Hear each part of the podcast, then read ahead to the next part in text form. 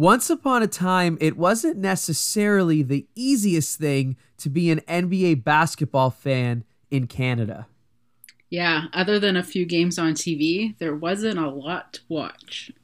And of course, that started to change in 1995 when the Toronto Raptors entered the league as an expansion team. Even with the Raptors coming in, though, there wasn't a lot to cheer about. That's true. Those first few years were definitely brutal. But that all changed on a fateful draft night in 1998. And the rest is history. Submitted for the approval of the Midnight Society, we call this episode The Tale of Vinsanity.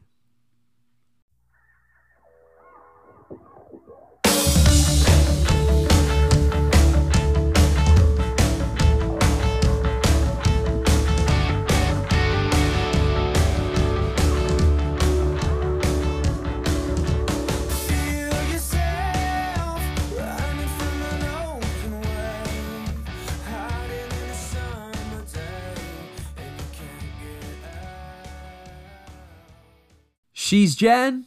He's Mario. And we're basketball fans looking to give props to arguably one of the best in the game, though we might be a little biased, right, Jen? yeah, just a little bit.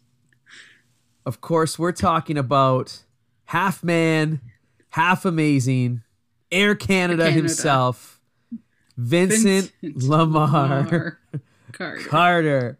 you and I could hear it like the, the call first happened yesterday. It's yeah. been 22 years since the man came into the league and forever changed the landscape of Toronto Raptors basketball, obviously, but basketball in general. So, what better way to pay tribute to a 22 year career that has just officially been closed by the man himself than with a Midnight Society episode dedicated to Vinsanity. Jen, give me some initial thoughts. When you think Vince Carter, what comes to mind?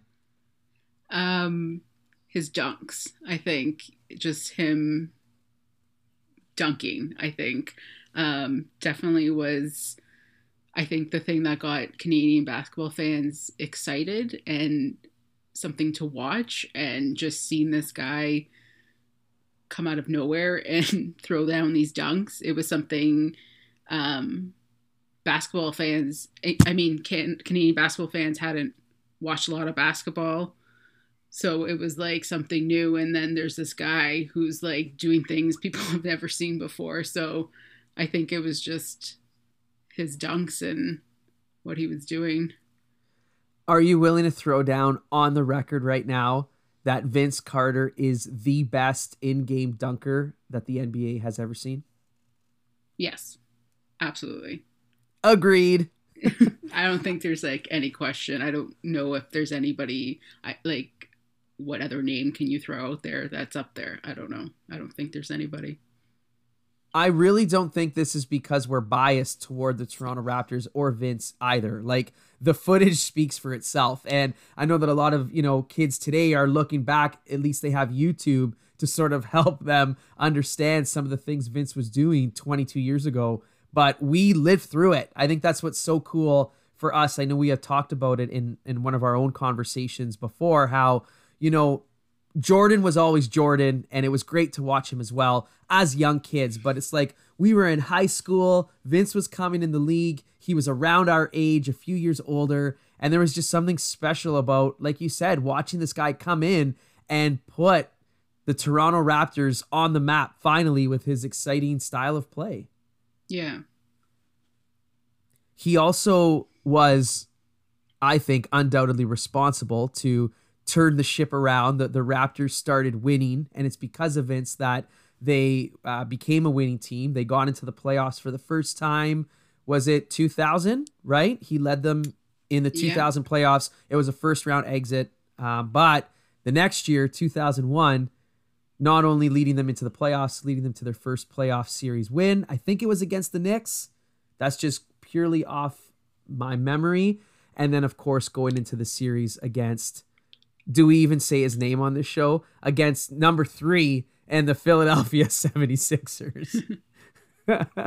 I would say his name, but I know you don't like the guy. Um, I, what are some? I, what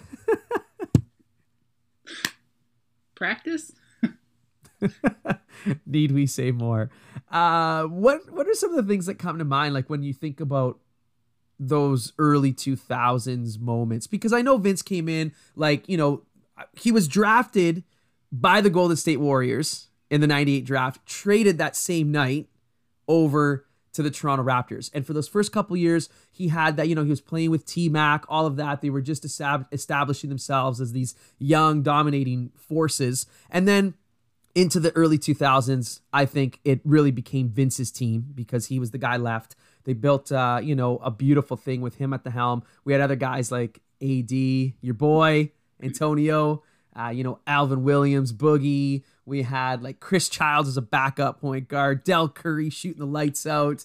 Um, you know, it was just a really cool team. But in the early 2000s, what memories do you have of Vince during that exciting time when the Raptors were finally winning and getting into the playoffs and, and winning playoff games? Um, I mean, I don't, well, it's not a Raptors memory, but I think it's like the most significant memory of Vince Carter that if you mention his name, people automatically associate him with the 2000 slam dunk contest. So, um, I think watching that, because even before that, we like Toronto Raptors fans knew he could dunk and he was really good. And we were excited to see him in the dunk contest, but I don't know if us as fans even knew what he could do when he, the, all the lights were on him and the stage was set for him. So um, I think watching that was like, and just to be able to see other players' reactions, people that hadn't paid attention to Vince because he was playing in Canada and maybe wasn't getting the media attention that you would if you were playing in the States. So seeing other players' reactions to him, um, media, it was fun to see that everything that we've been seeing and then and then some at that dunk contest. That's such a good point. You bring up the idea that up until then, it was like he wasn't given the stage because he was playing in Toronto and not a lot of people wanted to come up and play in Toronto. So when he finally had the stage at that dunk contest, you, you mentioned the other players. I still have that visual and I'm talking about watching it for the first time when we were in high school, uh, not just on the playbacks now, but of the players like Shaquille O'Neal with his yeah. with his handheld camera, right, watching it and going absolutely bonkers over just it. Just in shock, or the the faces of like guys in the crowd, just like, conf- like what did he just do? Like what was that? Like yeah, it was it was fun to watch and see everybody's reaction to him. I think that that absolutely has to be the memory that we started with because even though then in 2000 for the playoffs they they got in and then the next year they started winning in the playoffs. I agree with you. I think it was that moment for vince himself on the the slam dunk you know contest stage that he really put toronto on the map. People started paying attention started taking him and the team a little more seriously and then he just you know wreaked havoc with his in-game dunks and and the rest was history. Uh, do you have a favorite vince dunk from the the slam dunk contest or from a game um, from the contest, it was the one where he had Tracy McGrady help him with the pass, and he went through the legs. Ridiculous. Um, I think that was that was probably my favorite. Um, as far as like in game, um, not nec- not in the NBA, but the Olympics. Um, can't remember the guy's name. He was like seven feet tall and he, he was super like, tall and he was he was a Frenchman, I think. yeah, and that dunk, which was like insane. Um, that was probably one of my favorite dunks from Vince. I think that was like the best dunk in game action. Wasn't NBA, but still in game. That was probably up there with like the best dunk. Just because nobody, I don't think anybody saw that coming at all. I know that it's since been dubbed the dunk of death, and I don't think there's a better way to explain it. I mean, Vince killed a guy basically, yeah. jumped over a seven foot uh, player in game, and uh, whoa. I don't even think that makes a poster. Like it's beyond poster. You have to see it in real time to believe it.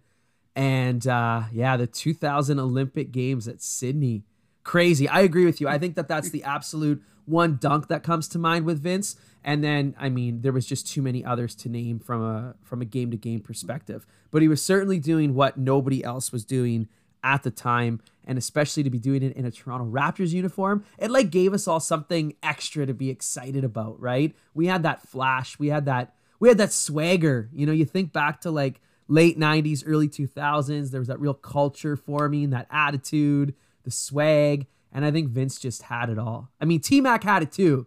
And I loved seeing them play together. But once T Mac left, I feel like Vince really took over the team. And he was just second to none on the cool factor. He was, yeah.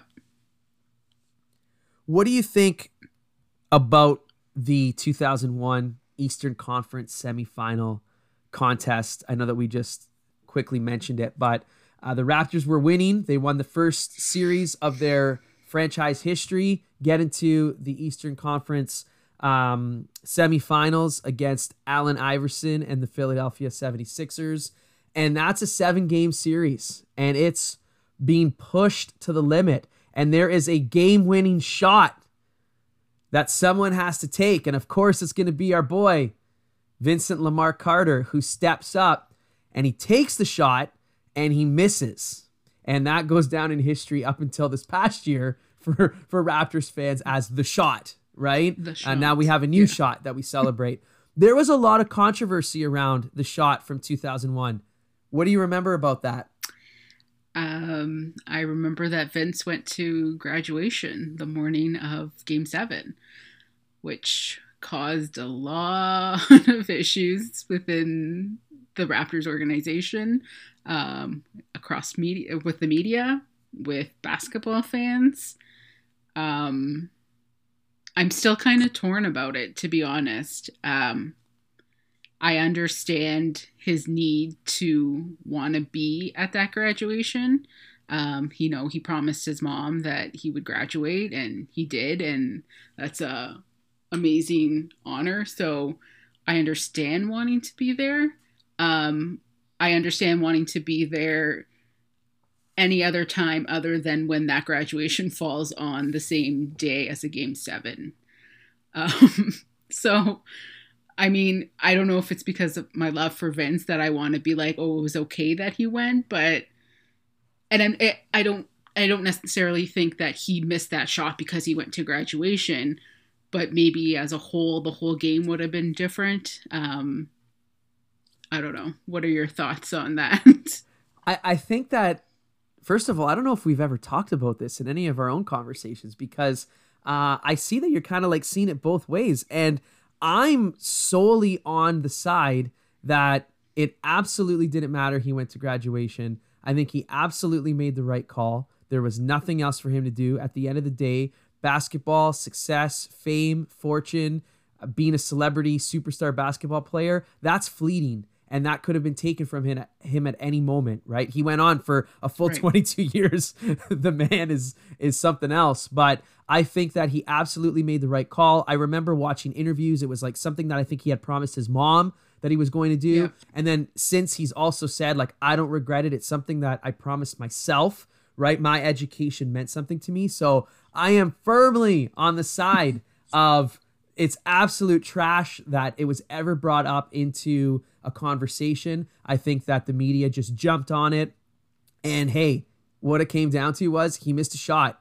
You know, we, we don't break down every time Jordan missed a shot, right? Dude's missed his fair share of game winning shots, or Kobe's gone on to miss his fair share of game winning shots, etc. And Vince has missed other game winning shots, but it was like there was just such a pressure, I think, on the Raptors organization and on Vince to get it done, to to move further right. than they ever had before. And the yeah, narrative absolutely. just fit, I think. But I, I officially wish that they just put that to rest. I think Vince has put that to rest once and for all in like current interviews. He just is like, it's dumb.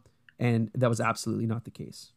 Yeah, like I said, I don't think him going to graduation was the reason he missed the shot. Like, um, I just think maybe the dynamics with the team because apparently some of the um, his teammates were a little upset about how it went down, how he never really mentioned that he was going until like last minute or didn't even kind of ask. Not that he had to ask, but I guess some players assumed that like maybe he should be asking if he could go.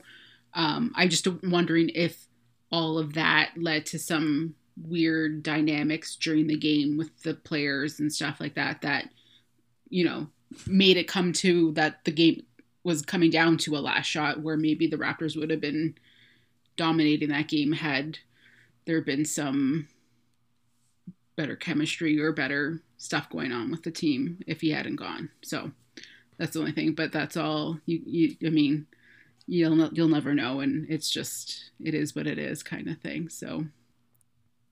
So I've never actually thought about it this way, and I genuinely don't know. This was 01 where he missed the shot, and there was some animosity and discussion and behind the scenes stuff at work. And then obviously moving ahead to 04 when he leaves the Raptors, some stuff happened in between there. It was trouble in paradise. Was this, do you think, the start of that? Or was it more so Vince's injuries that started getting him plagued down or his general unhappiness with the team? What's your take on that?